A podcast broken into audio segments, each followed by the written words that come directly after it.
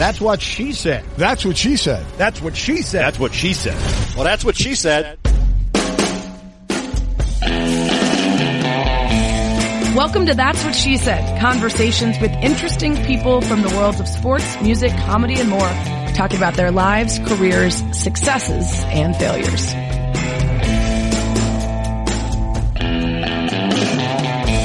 Hey everybody, welcome to the latest edition of That's What She Said with Sarah Spain. This week's guest, Erin Gloria Ryan, co-host of the Hysteria podcast on Crooked Media. Uh, the rest of the spiel you'll get when I welcome her into the show, but it's a really great conversation. I've been wanting to have her on for a while, and she's just one of those women that um, I sort of aspire to be, although I think she might be younger than me. Um, but one of those unapologetic badasses who who um, kind of moves through the world in a way that inspires other people to be more badass. And the conversation ranges from everything from this tiny town she grew up in, where Subway was literally the only draw um, to working her way through various comedy gigs, getting a, a, job writing for It's Always Sunny on Twitter, just by being funny on Twitter. Um, the Hysteria podcast and, and, getting past the guilt of talking about what we consider stereotypically female things and being able to have an honest conversation about female things uh, in ways that are unique, especially because the voices are all women on the show. Um, and also how Don Music from the Muppets gets her through her writer's block. We kind of, we kind of get all over the place, but I love chatting with her. So hopefully you'll enjoy my conversation with Erin Gloria Ryan. That's what she said. I know you guys are going to make fun of me because I always say I'm super excited about the next guest because I always am because I only have really exciting, interesting people. But I'm really super excited about the next guest because I have a massive ginormous girl crush on her and I just I can't wait to talk to her in person instead of just listening to her all the time. She's the host of Crooked Media's Hysteria podcast. She's a writer for It's Always Sunny in Philadelphia, a contributing editor at the Daily Beast. She was named one of Brooklyn's 50 funniest people in 2016. So we will now find out if she still qualifies or if she's really dropped off in the last couple years. Erin Gloria Ryan, she is not in fact the daughter of Paul Ryan, but she will take that joke to her grave if it still works until he responds and disowns the uh, the completely made up connection that they have. Uh, Erin, I'm so excited to have you here. There's so much to get to, and I I want to start out with Frederic, Wisconsin, which is where you grew up, and you claim to have been raised by wolves. Uh, I'm married to someone from Wisconsin, so it's it's about the same regardless of where you are. It probably is essentially like growing up in a barn. Tell me about your childhood. Okay. Uh, well, first of all, thank you so much for having me. I'm really excited to do this. And um, secondly, the Paul Ryan joke started as just a throwaway comment that I made when I was co-hosting a live Pod Save America show in Madison, Wisconsin, and I just threw it out as just like a complete joke statement because Ryan is a pretty common last name, and but we were both from Wisconsin, and it just got out of hand, and now it's become a thing where some people believe that it's real, and I just you know keep repeating it because a good way to make a joke funnier is to just say it over and over again, and then it'll become funny. So I grew up in Frederic, Wisconsin. That's correct. It's a tiny little town of I believe 1,100 people now. Uh, when I was a kid, it's a, it was around a thousand when I was a kid, so it's really a bustling metropolis. And um, I went to public school. I went there my whole life. Um, there were 44 kids in my class, I think, when I graduated. Oh I'm not sure some of them might have been in jail and not able to walk across the stage. Um, but yeah, it was just it was very remote. The closest um, movie theater was like a half an hour country driving away. Uh, the closest stoplight was the same deal. There was a McDonald's in a town called Rice Lake, which was 45 minutes away, and sometimes on school trips we got to go there, like to McDonald's. Oh um, there was a Subway in my town, not an underground train, but a sandwich place.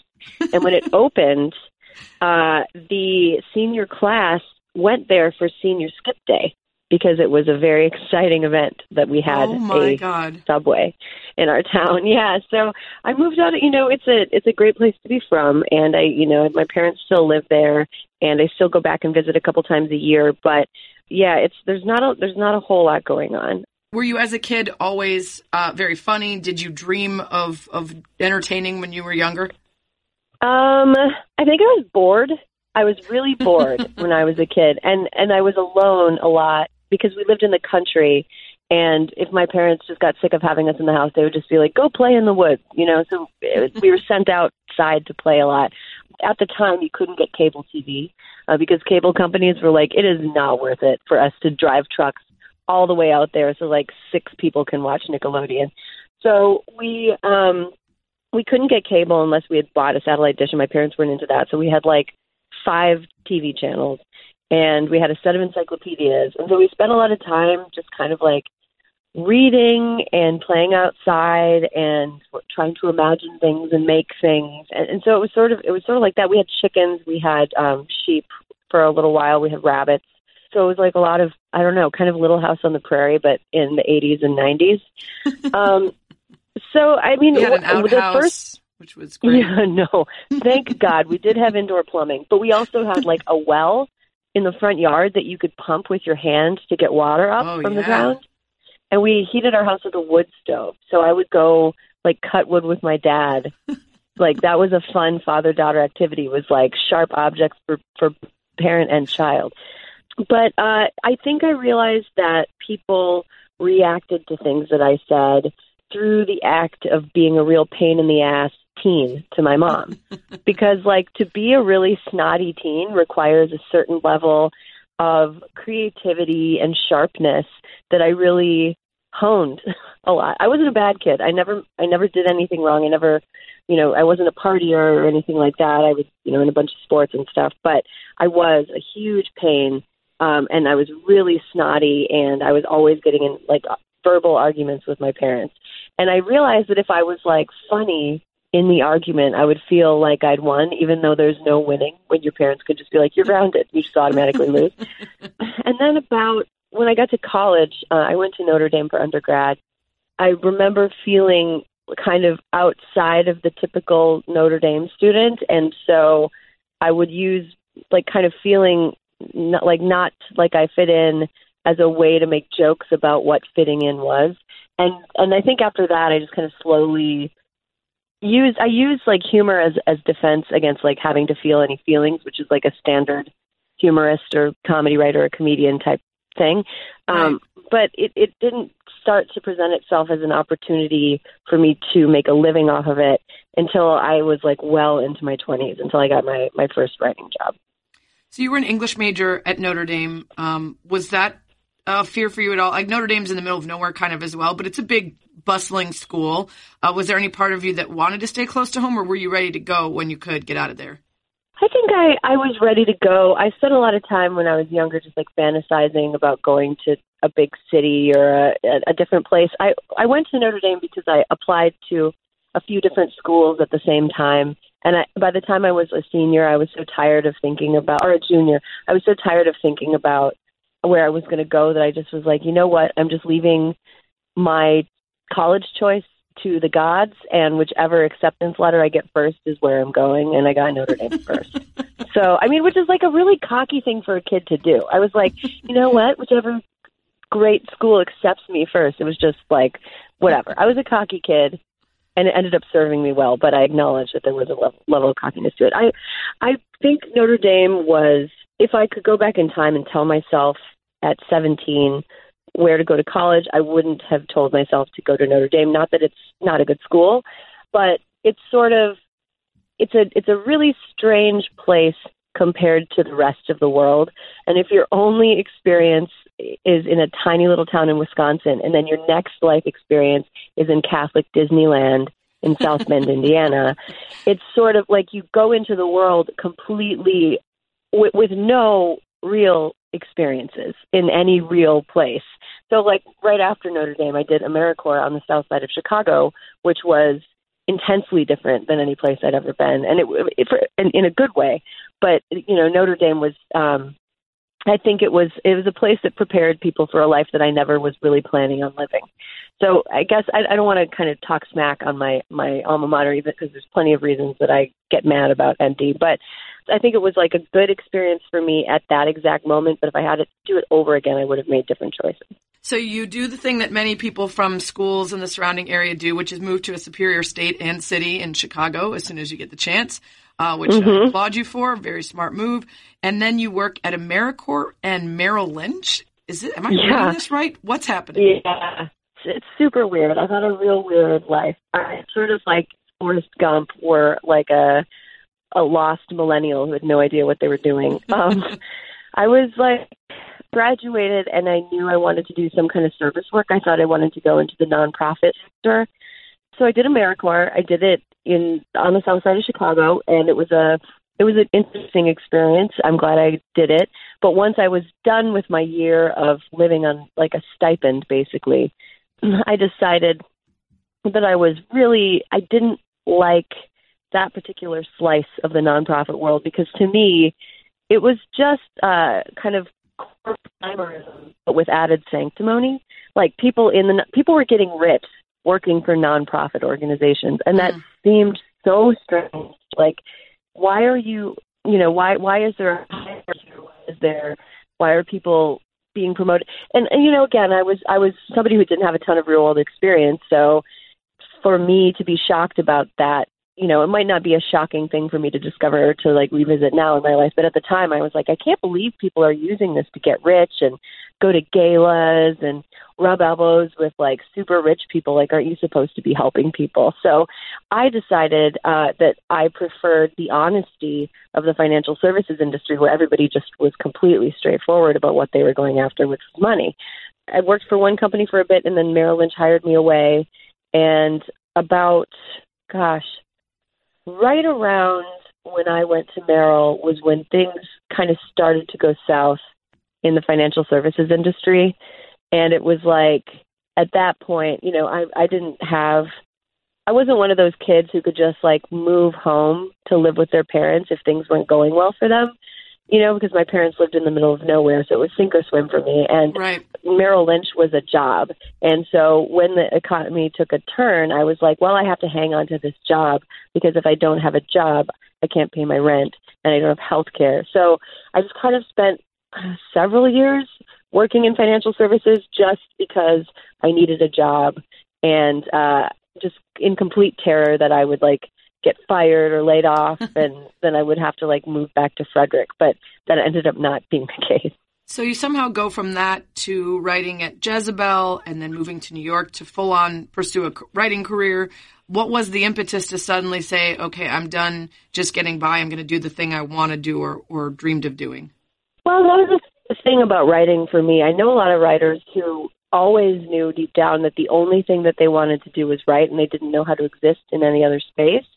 I know a lot of comedians who feel that way too, but I never when I was going into writing that's not how I felt.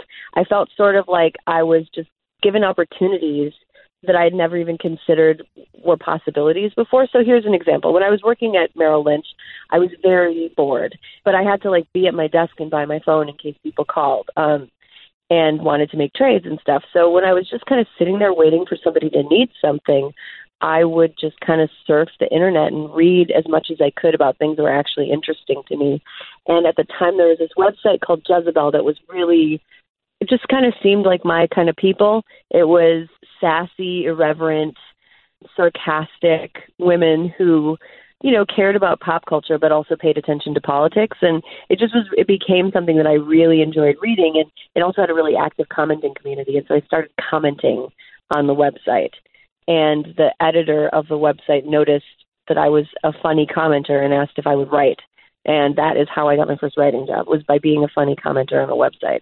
And yeah, and then I then I took that I kind of once I started doing like weekend work at Jezebel and like getting paid to write stuff for them, I realized that oh, this is the thing that I want to do.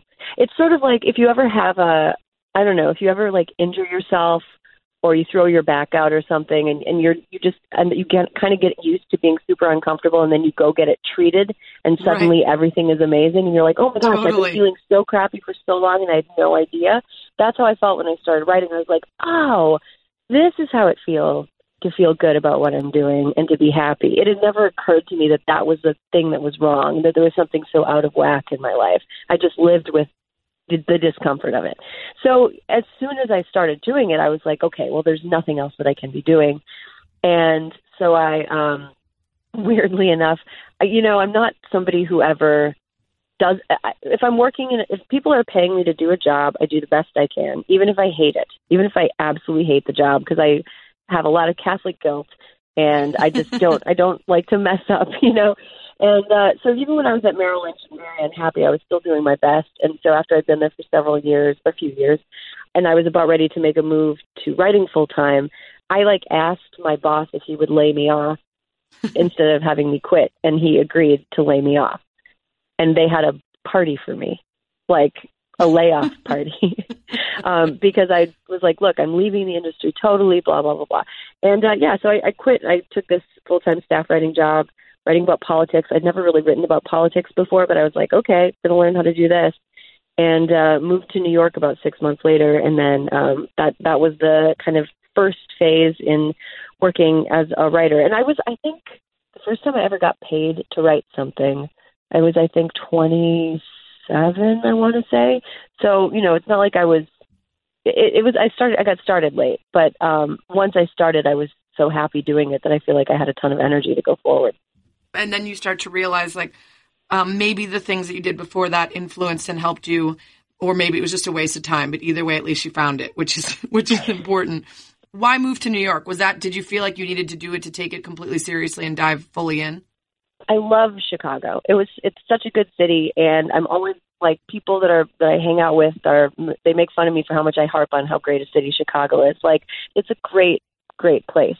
But it's also a place that once you hit a certain age, it's more normal to get married and settle down and have a family than it is to kind of you can't really Peter Pan in Chicago. You know, you, right. you have to. You, there's a point where you are expected to kind of move on to a different phase in life, and not that I was in Chicago just like bopping around being a party girl, but I wasn't having a family at that point in my life wasn't a priority, and I knew that New York was a city where, first of all, my job was based. Even though they let me work remotely, I it, it felt like it was a better move for me to be closer to where my base was. Also it just was like you know new york is a place where i can spend time working on being a good writer and developing this and chicago is a place that would maybe not really have a community of people that were on the same path.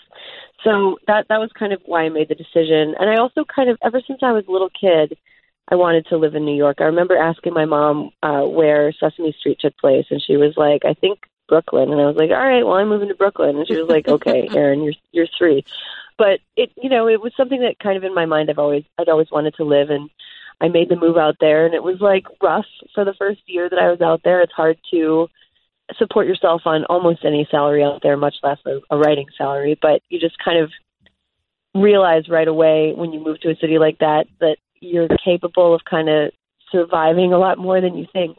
Yeah, New York can be scary, but sometimes in order to do something that requires a bit of desperation, you need to go somewhere where you're going to be desperate for it to work.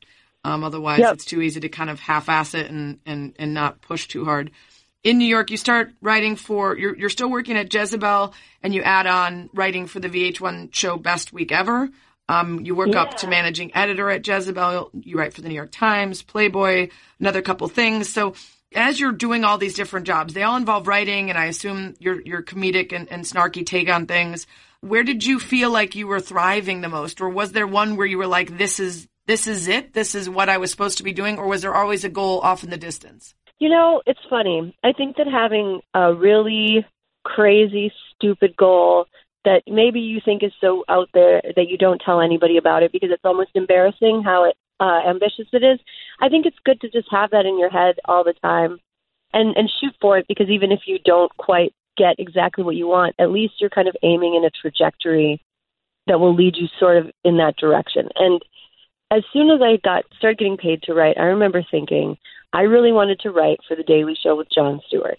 Right. I really like it was such a it was like he's so funny, He's so incisive. He takes no prisoners. Like I just love I loved the show and I loved him, especially like, you know, in the pre Obama years. It was so good and adversarial and you know, I kind of had in the back of my mind when I started writing for Best Week Ever, which was a lot more like pop culture topical stuff and you know, it just kind of taught me a little bit how to write scripts or whatever. And when I went back to Jezebel and I started kind of leaning more into the politics stuff, then I started feeling like I was getting closer to what I wanted to do.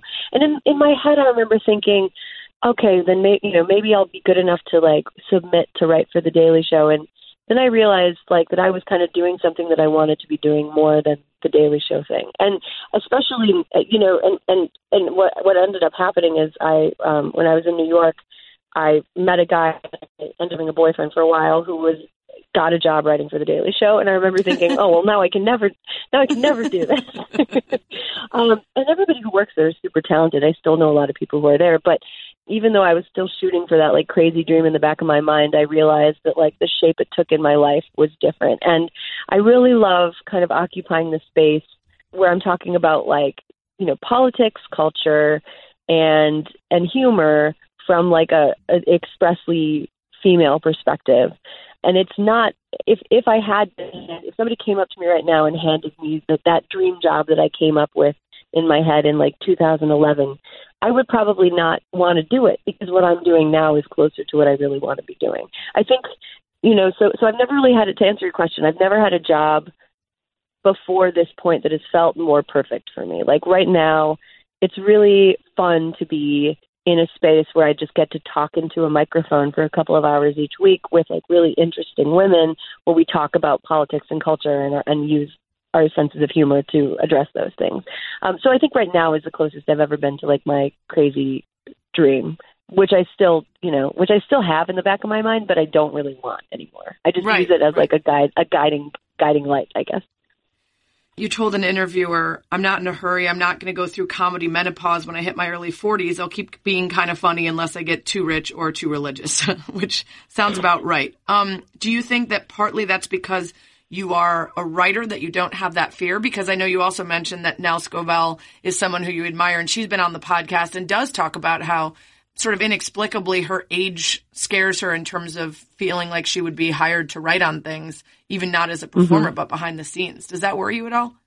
First of all, I love Nell, and it's so cool that she was on your podcast. She's somebody that I've like always looked up to. I think she's just the, the greatest. She's awesome. Um, I think that the way that we approach age has changed as like generations have progressed. And I think Nell was such a trailblazer and she was at the forefront of women being in writers' rooms at all, that her experience is informed by a time that was a lot more hostile to people that were getting older.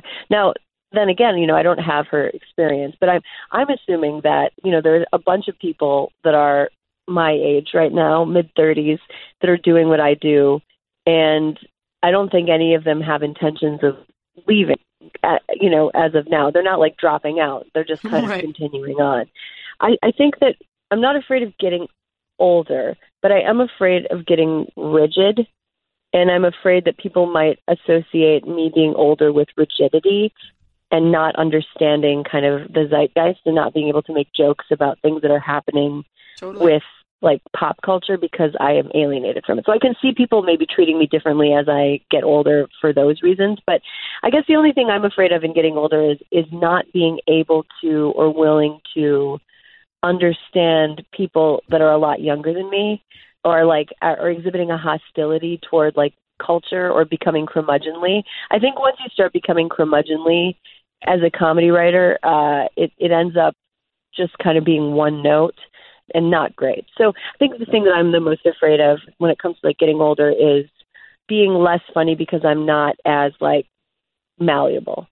Yeah, that totally makes sense. And we know so many examples of people who used to be like cutting edge and so uh, subversive, and they get a little bit older, and all of a sudden, all they do is just complain about how they can't be an at college campuses, and you're like, "F- Mhm. Yeah, that's so, and that's so boring. you know, Yeah. that's I mean that's like that's so boring. I think like the funniest jokes are jokes that demonstrate an understanding of both the uh, thing that you're trying to make fun of and the person making fun of the thing. Like you have to have intense self awareness in order to make like a really funny joke that makes fun of somebody else. That's why I think like vintage Louis C.K. prior to the Troubles was so good was because he's he seemed to have this like intense self awareness in addition to like what he was throwing out there. And I was Right. just talking about this with somebody today. Like you can see like a lot of directors or writers or you know creators or whatever. You see kind of stuff they did early in their career, and it's like it's really good, and then you can see the point in their career when people stopped questioning them and telling them no, and then things get bad because nobody is so good that they never need a person saying like this doesn't make any sense or like this actually isn't funny or this is actually kind of stupid or I've heard this joke a million times before. Like right. nobody's nobody's good enough to just constantly create great stuff without a, a second pair of eyes. And I think people sometimes age into thinking they don't need that, and that is uh, that's not true. Yeah, 100%. You mentioned that one of the reasons that you love what you're doing now is because it kind of combines all these things. You know, you, you get to speak from a very uniquely female perspective in a snarky, sarcastic way. It's almost like a Jezebel turned podcast with a political bent to it. Um, and a lot of women, myself included, love Jezebel so much because we want that, that satire, that edge, that snark to it. We don't just want feely, good, flowery women crap. Um, and so that's what makes the podcast so good. But when you were having meetings about this podcast, what were the biggest sticking points in tone or approach or content that you guys didn't all agree with as you were trying to create it? That's a great question. Um, Crooked Media approached me, gosh, like two years ago and asked me if I was interested in doing a podcast. And I said, sure, without really knowing what kind of podcast I wanted to do. So I started kind of talking to people within Crooked Media who you never hear on the podcast. There's um, a, the person in, in charge of development, Corinne, and then Mukta, who's another woman who works there and is in oversees a lot of podcast development. So the three of us talked a lot about what we thought would be interesting and. I kind of early on wanted to do a podcast that was just women's voices, and I love podcasts that have male hosts. Like some of my very favorite thinkers and talkers and you know commentators are are men, but I just don't think that there are a ton of podcasts right now. Like it's it's changing, and every single day there are more, and that's great. But there aren't a ton of podcasts where it's only women talking, and I think that that is that was an interesting thing. Like I, I was like, I want to create something where it's just women talking, and I was also thinking about. There's been research into coeducation like all girls schools versus all boys schools and different outcomes that girls and boys have. And basically, um, girls who are educated only with girls tend to do better in school, learn more, retain more. Boys who are only educated with boys tend to have some like negative behavioral outcomes hmm. if they're just in a in a boys only school. Not all boys, but you know, just I'm I'm talking in very broad strokes. And then when you put the two together, boys their uh, performance increases and girls suffer. And that's not to say that coeducation is bad. I just was thinking about how when women are left alone to have a conversation themselves, to have an interaction themselves, to think among themselves, it's a different sort of conversation than if there's a man in the room. Even if the man is at means no harm, it just it changes the tenor when there's a guy around. And so I wanted to have men and women.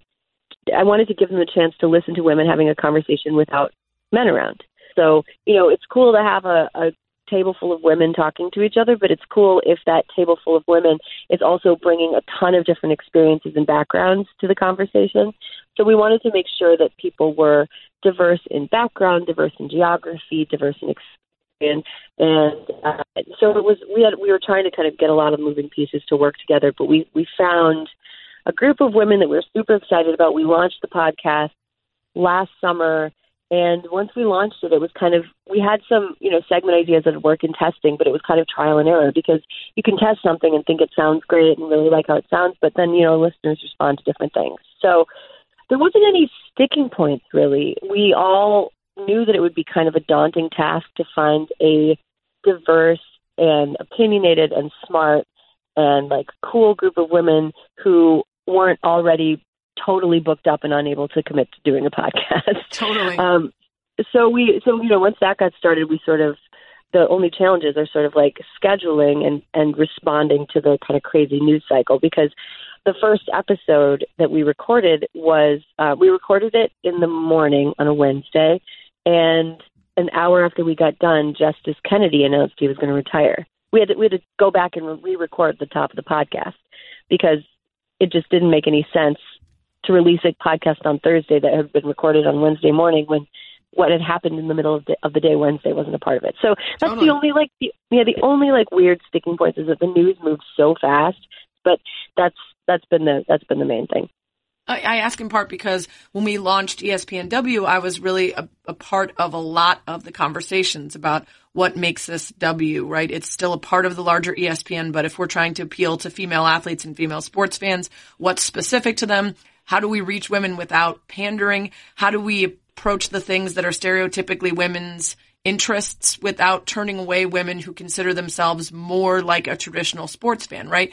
And it's so mm-hmm. frustrating because things that are traditionally accepted as men's things, we're supposed to all find interesting. And even if we mm-hmm. don't, we're supposed to just listen to them talk about them and no one throws a fit. And yet it sometimes feels uncomfortable to talk about stereotypically female things and not worry about whether or not it's interesting to everybody who's listening. Do mm-hmm. you ever have that or did you guys ever have that conversation about how stereotypically women do we want to be without having to worry about people saying, I don't like that you're making this sound like that we don't actually care about, whether that's doing our nails or reading Cosmo or whatever.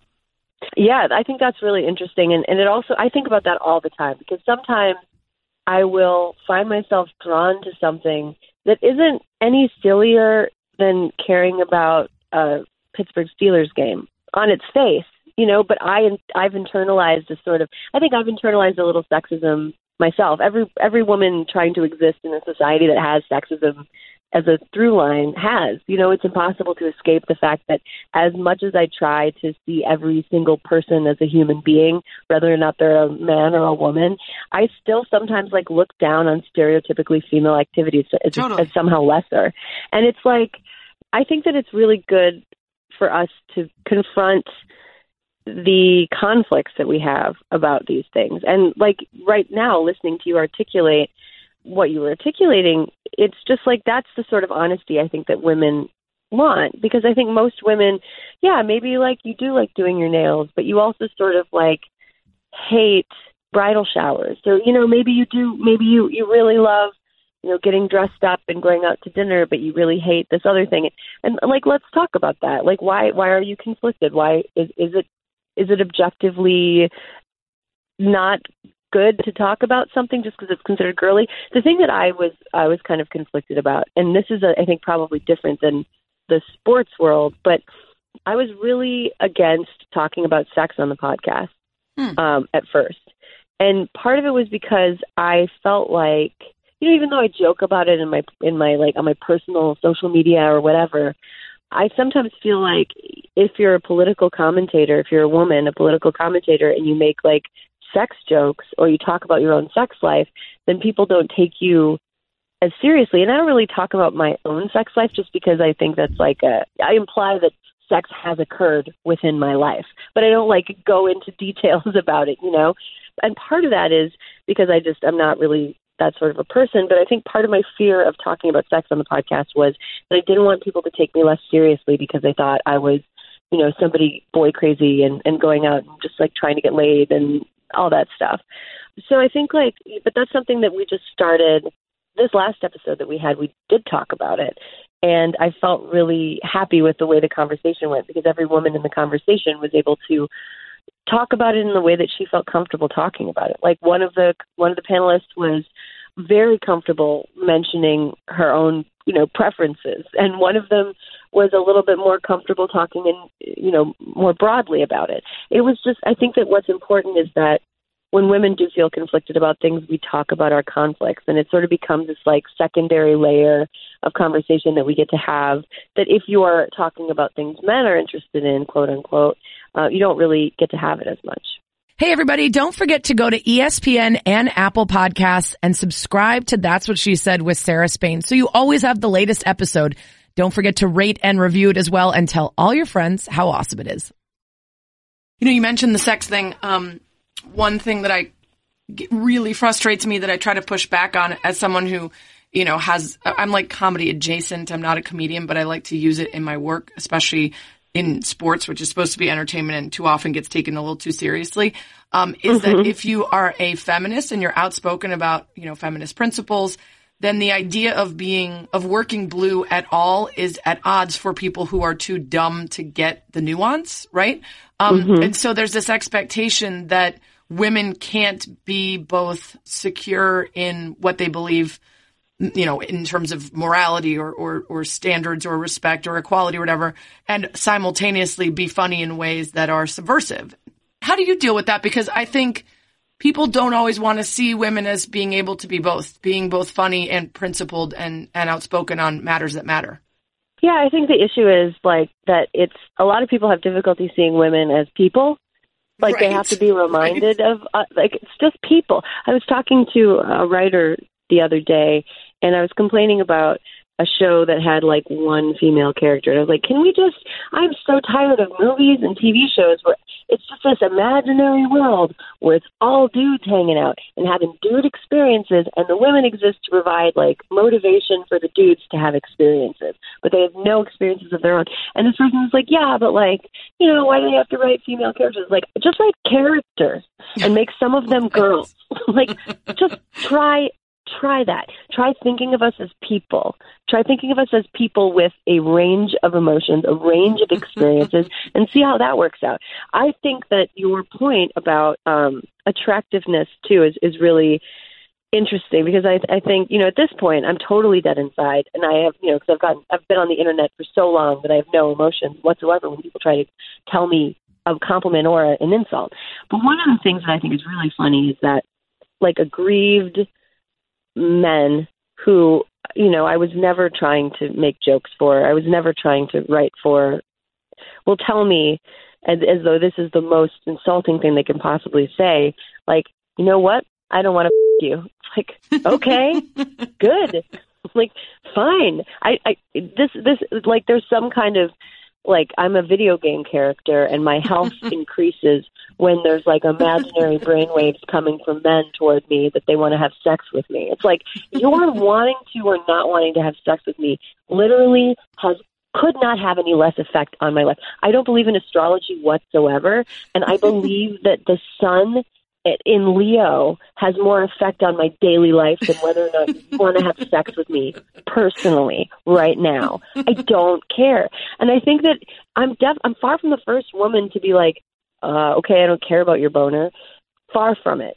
But it's the pervasiveness of the idea that I think you're hot or I don't think you're hot could make or break a woman's self esteem or should direct a woman's career is something that I think is really troubling like you know there's a lot i think there are a lot of men out there who are super thoughtful and forward thinking and really want to live in a world where women are happy and fulfilled and then there's this kind of sticky part of the population that just still doesn't get it and it's almost like how many times do you need to hear it before you actually internalize the fact that like women want to be more than whether or not they're found attractive and women want to be free to talk about sex or to make sex jokes and also be taken seriously as as thinkers and writers and commentators when it comes to more serious topics. I mean, it's frustrating, but at least it's it's kind of funny to make fun of. Yeah, absolutely. How do you get into It's Always Sunny and was writing for TV something that you had always kind of thought about? The Always Sunny story is pretty crazy too. I like I said, I've had a sort of Forrest Gumpy drift into the place that I'm at right now. Um, Rob McElhenney, who plays Mac on the show, he's one of the creators. He's the creator, and he developed it with uh, Glenn Howerton.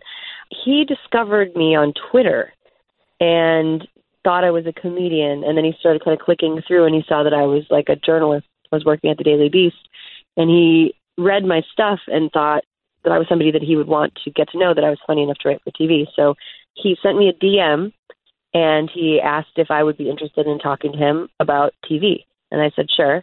And we talked on the phone, and we ended up kind of becoming friendly and talking about ideas. Like if I were writing a TV show, what what I want it to be, and we kind of went back and forth for a while.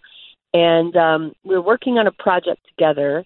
And then one day, like last January, he called me at work and was like, "Do you want to come and write for It's Always Sunny in Philadelphia?" And I was like, "Okay." and that's how I got the job. Um, Decent. Rob is, uh, yeah, it was it was like kind of surreal. I remember taking the I remember the exact conference room that I had like ducked into to take the call and coming out of the conference room and feeling like tingly. Like I can't believe that I'm not like I and I had to be there in a month. They're like, Okay, well you have to move to LA in like a month. I remember being like completely just floored. But, you know, Rob is a person who has always been, since I've known him, like a very supportive, positive, mentor type person. He like aggressively finds people that he believes in and he will do what he can to put them in positions to have opportunities to prove themselves. Like I didn't have an agent at the time. I didn't have like a a spec. All all we had was a script that I had been working on that he had seen, and uh, so he just he just kind of took a leap, and so I flew out to L.A. and was in the room full of these incredible writers who um, all had been in the world to some extent before I had been, and it was just so it was so lovely. Like Charlie Day is just like a hilarious person to work with, and the other writers, Megan Ganz, one of the executive producers, is great. There's uh, David Hornsby who plays cricket on the show, also just like jaw droppingly funny. So it was just like really kind of whirlwind. I couldn't even think about what I was doing as I was doing it, and then you know uh, I was suddenly out in LA, suddenly writing for TV. And uh, then when I came back to New York, Rob got in touch again about me working on a different project. And then uh, I got other job offer, and then I kind of was like, all right, I guess I don't live in New York anymore. I live in LA. so that was that was kind of how that whole thing worked. I didn't think I would ever write for scripted TV before I started trying to write a script and then I realized it was so fun. Like you get to create a whole world, you get to create characters, you get to uh, put together a story and putting together a story is so much more complicated than you think. It's like calculus and it's really stimulating, it's really fun. Um and you, you get to like in journalism you kind of get to be funny with the facts that exist. Or like, Right. you know, commentary, you get to be funny with like the facts that exist. But like in scripted TV, there's like every show is its own universe and so you get to be funny with a whole new set of rules and a whole new set of facts and it's a really fun like brain exercise Yeah, absolutely. When you're working for Hysteria or doing Pod Save America or, or anything politics related, you are not only having to fill your brain with a ton of stuff that is minutia, and we've never really had to get into the minutia as much in the past as we do now because of the many, many things going on in politics. But you also have to sort of digest this constant stream of bad news. And I, and in one of your uh, interviews, you called, you, or I think it was on Hysteria, you said it was like being on an exercise bike of misery. We're not actually going anywhere or getting anywhere. The scenery around us remains soul killing, but never changes. Um, do you have any coping techniques or do you have ways of being aware of everything that's going on without it being soul crushing?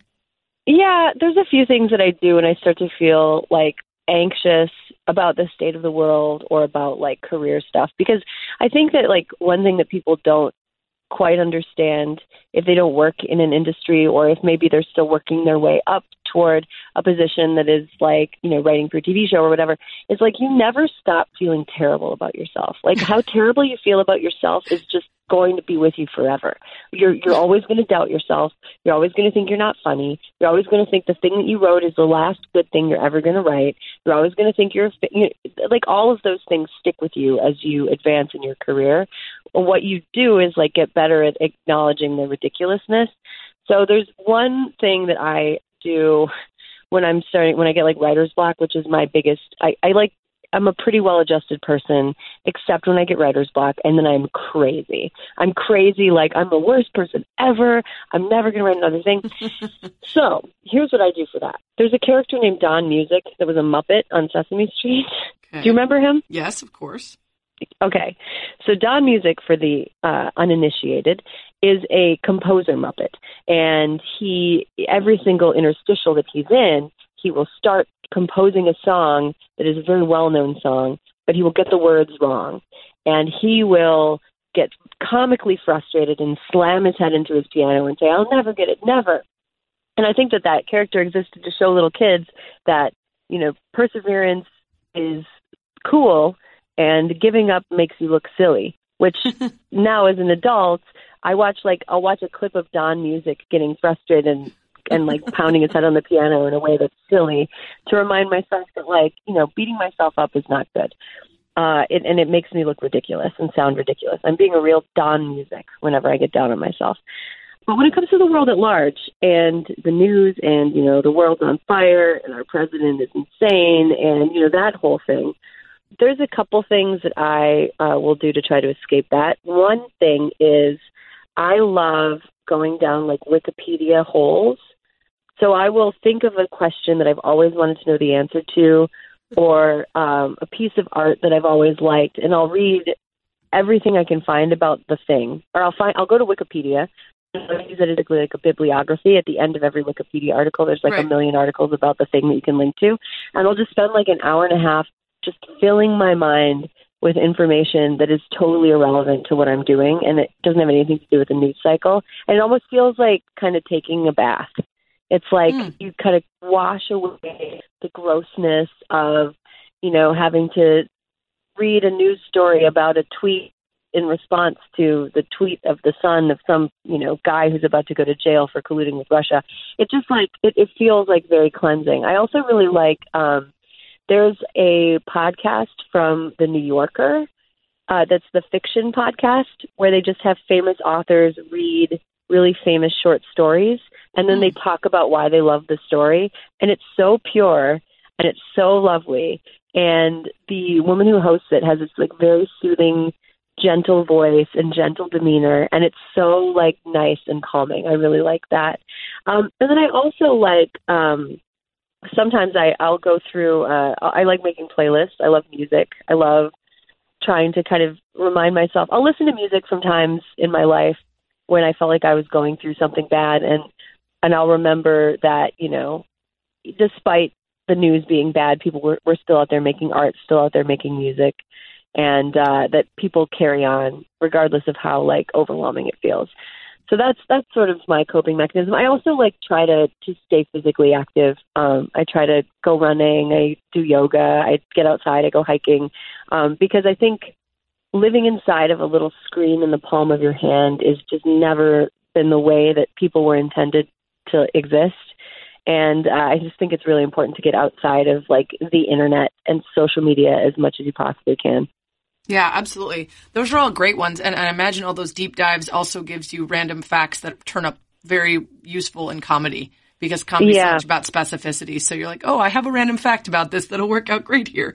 Uh, yeah, although there's like this weird like gravitational pull for me whenever I'm in a Wikipedia dive where it's like I always end up reading about like weird pandemics or like oh, no. super dark like true crime from the 1800s or like a body that washed up on a beach in Australia and nobody knew who it was and like nobody's ever solved the mystery. It's like very macabre stuff. So it yeah. makes me not a great cocktail party conversation partner. It's interesting to do that to escape the darkness of the now is to just find other dark unrelated things to dive into. Right.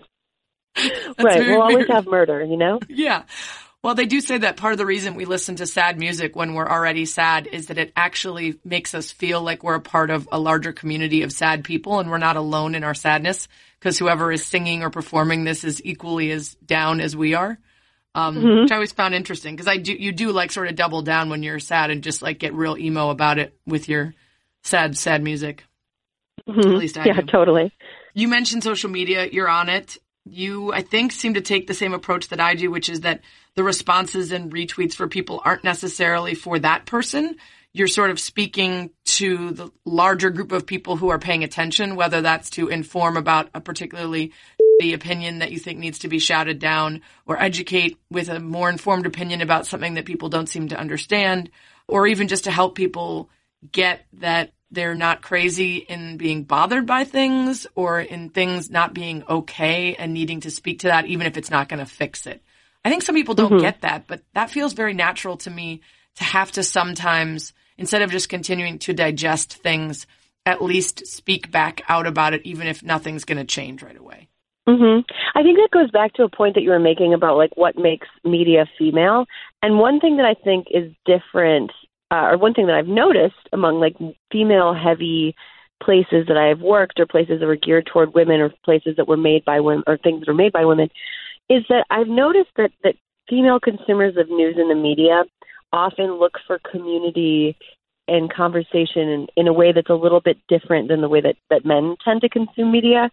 So, like you know, I think that women and I, as a woman, and as like a as a host and as a you know personality or whatever, I kind of have noticed that people that respond to me, especially women who respond to me, kind of feel like we hang out. You know, it, it's like it's a community. It, it feels like we're all kind of we're all listening to the same conversation. We're all like kind of plugged into the same thing. Um, another thing that I think when it comes to social media, that the one way that I use it is that I think that part of the reason I even have a career is because people who had more visibility than I did lent me some of theirs and you know el- like made my voice louder instead right. of just repeating what I said on their own platform. and so I kind of I like when people who are up and coming or just, you know, people who don't do media for a living have like something really important to say. I like being in a position to elevate it with their name on it you know? And i think that if i were just if i were going on tv i couldn't just be like well as twitter user so and so said blah blah blah Right. blah but when i'm on twitter i can like retweet with somebody's name attached to it and i can interact with them and we can have a conversation and they can feel like we're all now part of a bigger conversation together. It feels very communal and collective in a way that's kind of encouraging in a in an era when it seems like people are kind of mean to each other. I think there's something really nice about that Yeah, I agree. I also think, you know, people often say that women have conversations just because they feel better just talking about it, even if there's no solution that they happen upon, and that men often have conversations with only a solution in mind, right? And so it, it doesn't necessarily make them feel better just to get it out there. Or maybe at least they, they've been, you know, conditioned to believe that if there is no solution, then the conversation isn't worthwhile, um, and that women Right. aren't always like that. Who would be your dream guest for Hysteria? Oh man, we just launched season two, and we have like a bigger roster of co-hosts now, or like panelists that are on with me now. Um, and some of them started out as like dream guests, like Michaela Watkins, who's now a panelist on the show. She's on every few weeks now. She started out as a guest, and I'm a huge fan of hers. We've had Amber Heard last season, and she was lovely and had so many so many interesting things to say. We had Jen Richards, she was great. We had Nicole Byer last season, she was great. Phoebe Robinson was on. Uh, we had a, a really really cool group of people. But I think I think my dream guest would be I would love to have Nancy Pelosi on Mm. just because I find her so, you know, impressive, regardless of whether or not you are into her politics. I just think she's like in her late 70s and just kicking ass, and I just Right. would love to talk to her. I'm also, I really love Lizzo, the musical artist Lizzo. I think she'd Yeah. be really fun to talk to. I think Kamala Harris would be interesting as well. Um, in terms of other women that I'm interested in talking to, I love Neko Case. I would love to talk to Neko Case. I think it'd be really fun Olivia Colman. She's had quite a year, and she's like just so interesting and delightful in all of her roles. I love Melissa McCarthy as well. But you know, if you had to, ma- if you had to ask me to make a list, there'd be like hundreds of women on it because I just find people that have worked hard and are doing something that they love doing and are really good at it. I find them endlessly fascinating. Yeah, there's a couple in there I don't know as well, so I'm excited to check them out a little bit more. Um, you mentioned a couple of female politicians in there, and I'm you know fascinated as I'm watching people declare themselves, you know, running for president and the immediate response and how it differs between men and women, and it kind of fits into this conversation I've had with a couple of my guests lately as I try to navigate this male-dominated world, and I wonder how often you think about likability versus respect. So how often you think I deserve X or Y, or this is how I would want to interact with someone in a business sense, versus how often do you feel like you have to soften it or change your approach because of, unfortunately, the way women in, in power positions are often viewed? Well, first of all, I personally love a. I love somebody who's just like, uh, but but like justified. I don't like someone who's a jerk for no reason. But I love somebody who is just straightforward and asks for what they want and and and you know gets it done. In terms of like softening my approach, like I said, there's a difference between being assertive and just being cruel and unnecessarily mean. When I was uh, contributing to an HLN show, uh, Unfiltered with uh, or SE Cupp Unfiltered, I was often on um, opposite men who were very ideologically different than me, and who had viewpoints that I that you know I just would never agree with, you know. But I never was harsh or rude or abrasive when I was on that show. First of all, because I was the guest of the host, and and it's like their party that they're throwing, so you don't Right. go into somebody else's party and like break bottles on the on the mantle. You you go and you behave according to the rules of the party. So I I don't think I ever have hidden who I am, what I believe, what I've said, which is lucky for me because I think a lot of women who work in different spheres than I do have to kind of temper themselves. I, I'm lucky that there's really no hiding who I am and what I've said and what I do. But I have, you know, when I am around people who are more conservative, I don't want to be the liberal that makes them hate liberals forever. You know, I would rather just be patient with the person that I'm talking to and listen to them and hope that they listen to me and not insult them and try to be somebody that the next time they want to have a conversation about it, they can talk to me again without thinking that I'm just going to bite their head off.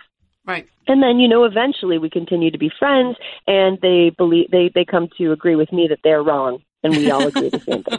No, I just I sort of am like, you know, there's no point in being the person that I don't want to alienate people while I'm in a conversation with them. You know, for even though it's cathartic and fun to like make fun of I don't know, Don Jr. or Ivanka or anybody who I just kind of find politically repugnant.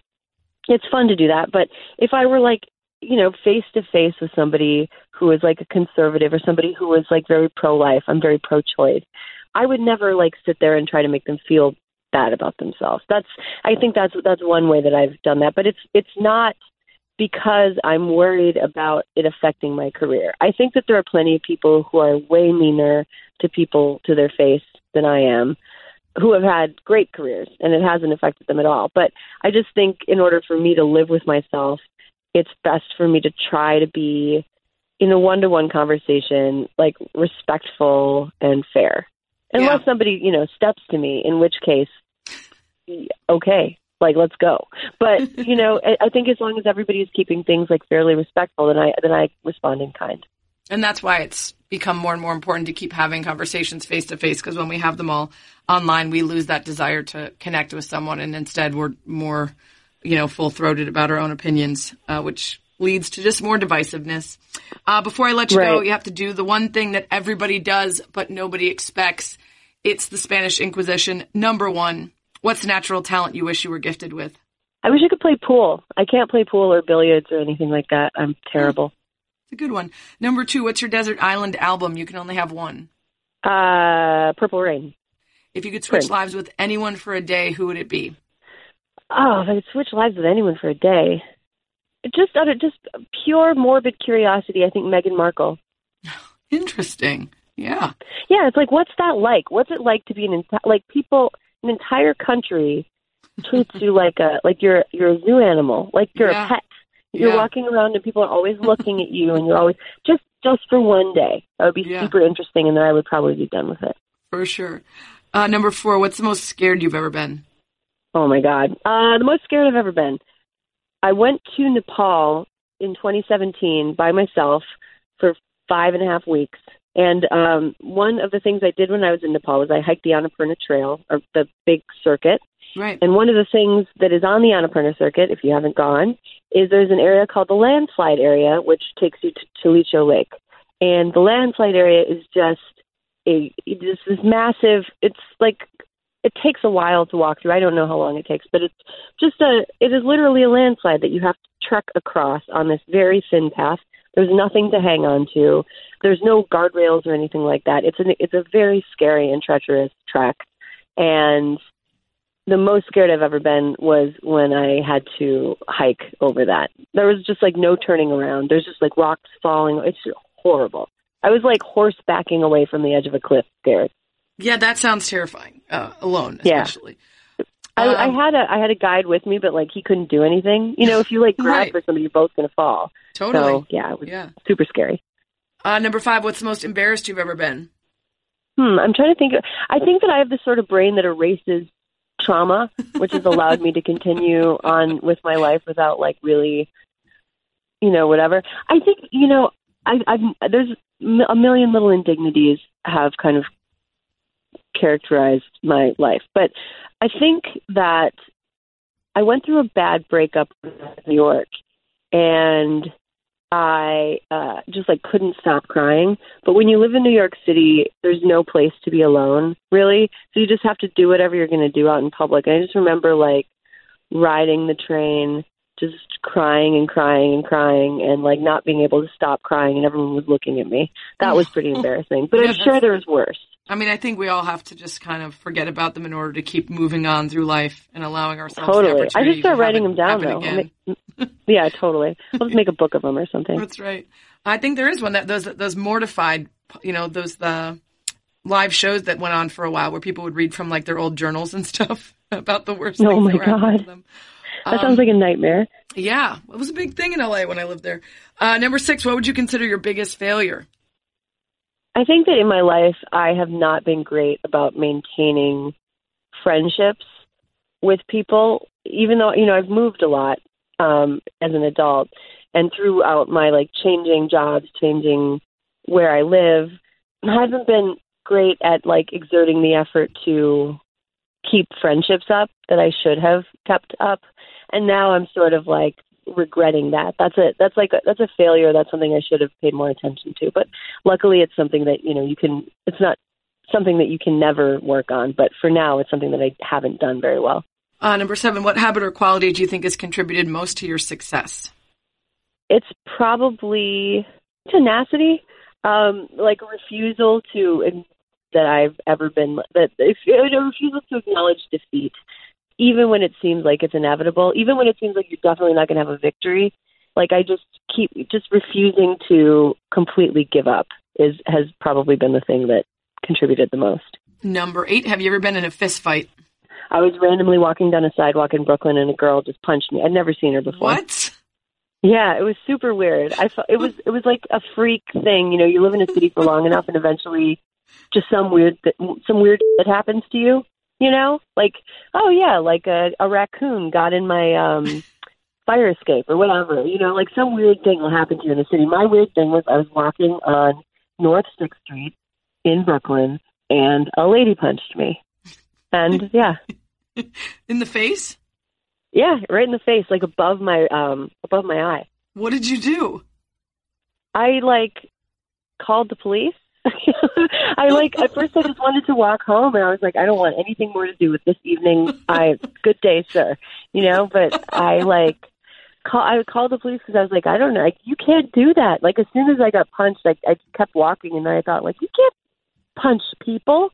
And uh, I had like kind of a welt above my eye and I just yeah, I called the police. I had to go to the police station, and then I had to go to the hospital to check for concussion, and it wasn't oh very gosh. fun. That is so Yeah. random. Number nine, what's the thing about yourself you'd most like to improve? I would like to be kinder to myself. I think that I like have a lot of negative self-talk, and I've convinced myself that I need it in order to succeed.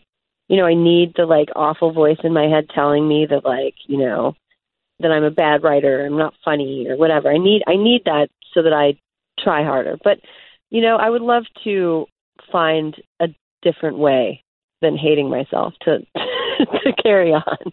Yeah, absolutely. It's amazing to me how many incredibly powerful, successful, impressive women feel that way. It really is so like societally ingrained in a lot of ways. I, I never Mhm. really have men come on the pod and talk about self doubt. Every once in a while I get a man who acknowledges imposter syndrome and that, I think that's a very creative types person thing to have. But, um, Mhm. you know, self hate and all that stuff is just, it's, it seems unfortunately to be predominantly female. I think it's just something that we're told to think about ourselves. And so we do it. We like that like self hate is something that we are conditioned to direct on ourselves. And Right. like it sucks. Completely agree. Whether it's like superficial stuff like get rid of that cellulite or like here's why guys don't like you to like big picture, you know, this is why women don't succeed, right? It's like yeah. If someone else isn't going to do it to us, we'll probably just beat them to the punch just in case so that we let Right. ourselves down first before they get to. Exactly. It's like the scene in Eight Mile when Eminem like wins the rap battle by like listing all the bad things about himself and then throwing the mic at the other guy. That's Right. what we are. We're all our own Eminem. That's so true. So true. Finally, number 10, what three words would you most hope that people would use to describe you? Not like a phrase, but like three separate words. I would hope funny, just because that's I get paid for that, and that would be good. I would hope thoughtful and um entertaining. I guess. Like I, I, I don't, I don't want to be boring. Yeah, those are all good ones.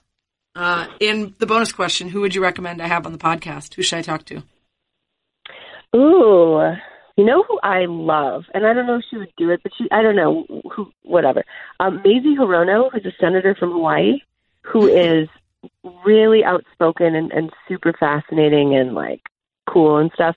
Also, like you know, Michaela Watkins, who I mentioned as being a panelist on the show, is really interesting and cool and uh, and great. And also, uh, I, I should have said this before. Catherine O'Hara Yeah. is so so amazing, and I like everything she does. I just I just love her, and I think she would be a great person to talk to too. Um, and then let me think. I think you know who I found going to the sports thing. Do you remember that little snowboarder from California, Chloe Kim? I think is her name. Yeah. I she I would listen to her talk about whatever for like an hour.